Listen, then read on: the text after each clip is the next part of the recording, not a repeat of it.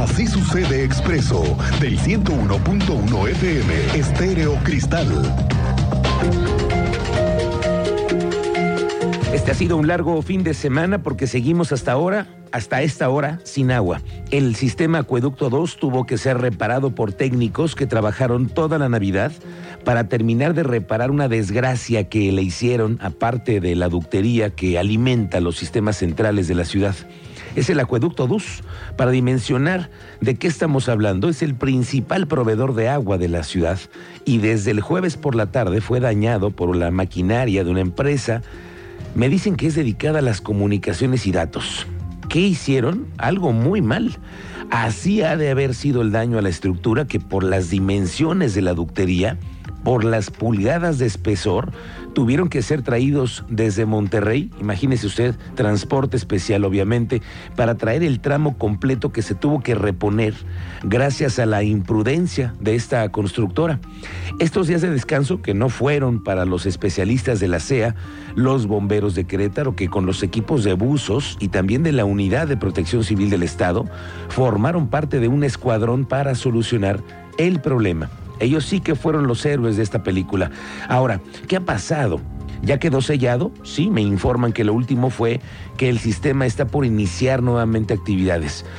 Pero imagínese otra vez que vuelva a tomar presión este sistema, que todo salga bien desde donde la traen los técnicos de la CEA, que las válvulas vuelvan a funcionar correctamente, eso va a llevar un rato un rato y por eso no hay agua en muchas zonas de la ciudad. Se ha tenido que utilizar pipas para suministrar fraccionamientos completos, residenciales que pasaron Navidad sin agua y por ello, por ello hay que pensar en que los que tienen hay que cuidarla, porque hay que ser conscientes de que el agua se acaba en cualquier momento. Un daño así hace que una ciudad colapse. Otro frente que tenemos abierto son las obras y vamos echándole uno, un ojo, ¿eh? una revisada cómo están las cosas con las obras. Por ejemplo, hay algunas que están muy vigiladas, es el caso de la nueva conexión de Sombrerete y Bernardo Quintana, que por una pésima decisión de una empresa constructora se deslizó la trave. Separaron los trabajos varias semanas y la nueva constructora tiene retrasos y no hay todavía fecha para la entrega. Ya ve que nos habían dicho que antes de que terminara el año. No, eso no va a ser. Ahora se habla de un nuevo plazo, que es el del primer trimestre del año, del año que viene. Tú sabes más de esto, Andrea Martínez. Buenas tardes, bienvenida. Miguel Ángel, muy buenas tardes y también a toda la audiencia. Pues así es, será durante el primer trimestre del 2023 cuando esté concluida la construcción del paso superior vehicular de la intersección del Boulevard Bernardo Quintana y Avenida Sombrerete en el municipio de Querétaro. Así lo confirmó el secretario de Desarrollo Urbano y Obras Públicas, Fernando González Salinas. Esto a pesar, y bien ya lo comentabas, de que, bueno, pues se había informado que este puente quedaría listo antes de que terminara este mes, este año. Y bueno, de esta manera precisó que la ejecución de esta obra sigue en proceso y que el objetivo es que quede culminada antes de marzo del próximo año. Escuchamos este reporte que nos compartía el secretario de Desarrollo Urbano y Obras Públicas. Vamos, continuando con el proceso de obra y lo terminaremos el año que viene. En el primer trimestre más o menos. Eh, sí, claro, tenemos una cuenca poblacional de 150 mil este, personas de toda la parte noreste de, de la zona metropolitana que beneficiaría esto. Y bueno, como ya lo escuchábamos, González Salinas destacó que esta obra beneficiará y mejorará la movilidad de aproximadamente 150 mil habitantes de la zona nororiente de la capital. Hay que recordar, bueno, que fue pues a finales de agosto pasado cuando se registró el colapso de una trave de esta obra, motivo por el cual, bueno, pues la obra entonces a cargo de la empresa Solutintec quedó eh, pues suspendida. Actualmente eh, la empresa constructora queretana Jodi es la que da pues continuidad y construcción a esta obra de construcción de este puente vehicular elevado en el cual eh, pues inicialmente se había anunciado una inversión de 122 millones de pesos. Esta fue la información, Miguel Ángel. Gracias, Andrea Martínez. Ya tenemos el nuevo plazo, el primer trimestre del año. Así que échele todavía unos tres meses más.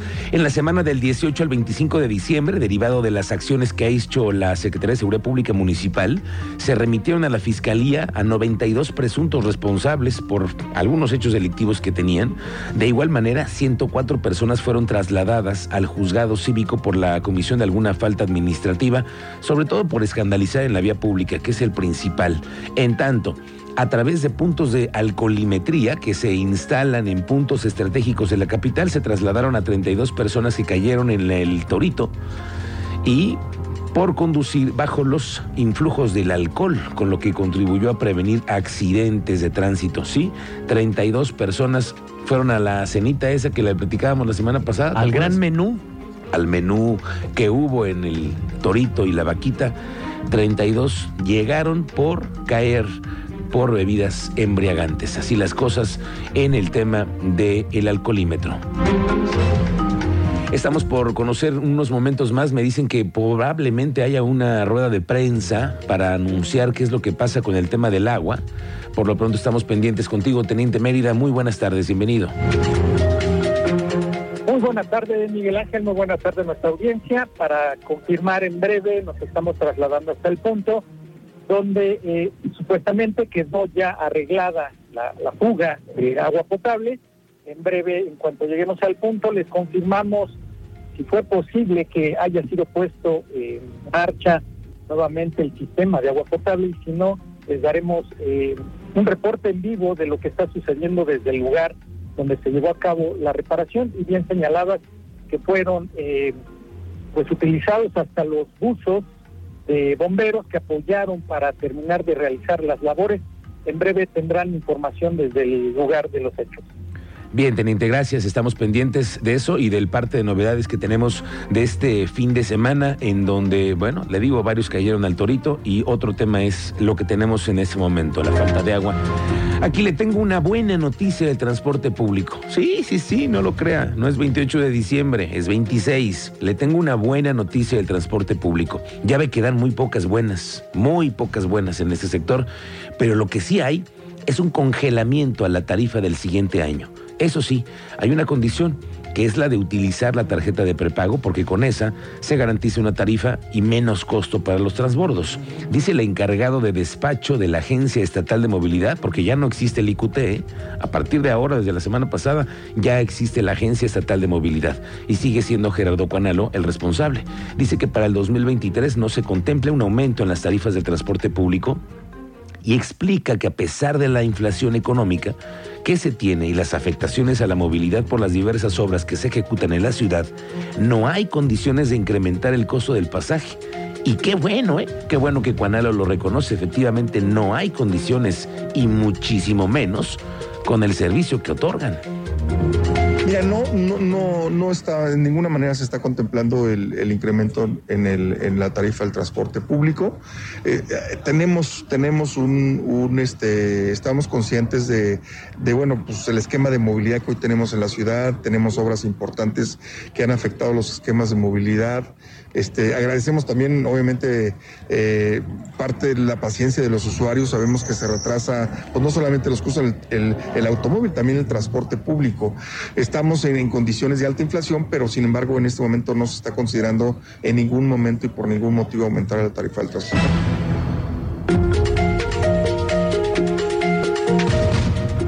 Siguen los decomisos de pirotecnia en las calles, menos si hay porque en las esquinas más concurridas hay personal de inspección del municipio dando rondines para evitar el tema de la pirotecnia. Tú sabes más de esto, Alejandro Payán. Muy buenas tardes.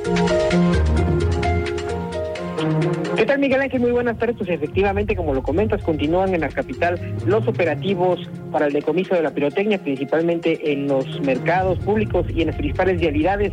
Con lo que va a la temporada de semana ya se han decomisado de 700 a 800 kilogramos de pirotecnia. Esto lo dio a conocer el titular de la, Unidad Municipal de Protección Civil, Francisco Ramírez Santana, el funcionario municipal, invitó a las familias a evitar estos cohetes por más y por más inofensivos que parezcan, pues pueden provocar con la temperatura algún accidente lamentable. Si te parece bien, Miguel Ángel, escuchamos la recomendación que hace el titular de la Unidad Municipal de Protección Civil, Francisco Ramírez. llamado nuevamente a el tema de artificios pirotécnicos. Les comparto que continuamos con estos operativos eh, prácticamente todo el mes con los diferentes cuerpos de seguridad, de emergencia, de protección civil y se ha sumado la Secretaría de la Defensa Nacional. Hemos hecho recorridos eh, de supervisión, de monitoreo y también de atención a los reportes que nos han hecho favor de compartir tanto a través de 911, redes sociales y por supuesto algunos de ustedes.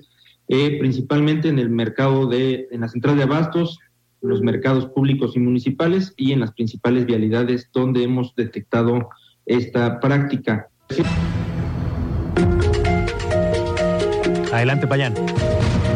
Miguel Ángel, y es que déjame comentarte que de este corte que comentábamos con el director de la Municipal de Protección Civil, comentaba que pues en lo que vaya de este de esta temporada de van dos incendios en negocio y un terreno baldío durante el pasado fin de semana, que fue el saldo que ya se había reportado previamente. Agregó que eh, se registró un incendio que se propagó a otros tres negocios, que si bien no tuvieron que ver con el tema de pirotecnia, pues sí es de llamar la atención el tener cuidado durante esta temporada de Sembrina, pues además se han reportado dos fugas de gas y cuatro accidentes vehiculares donde afortunadamente no ha habido personas que hayan perdido la vida.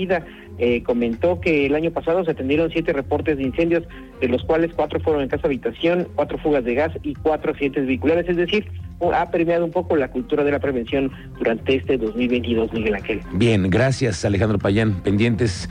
La Administración Municipal de Querétaro ya prepara la campaña de cobro del impuesto predial a partir del 2 de enero, es decir, el siguiente lunes, el 100% de descuentas en multos y recargos, además del 12% de descuento en el pago anual, que además, como ya es costumbre, quienes paguen en enero cuentan con un seguro contra robo, contra incendios, según reportó el secretario de Finanzas Francisco Martínez. Además, en el 2022 cerraron con 300 mil contribuyentes al corriente en sus pagos y una cartera vencida del 20%.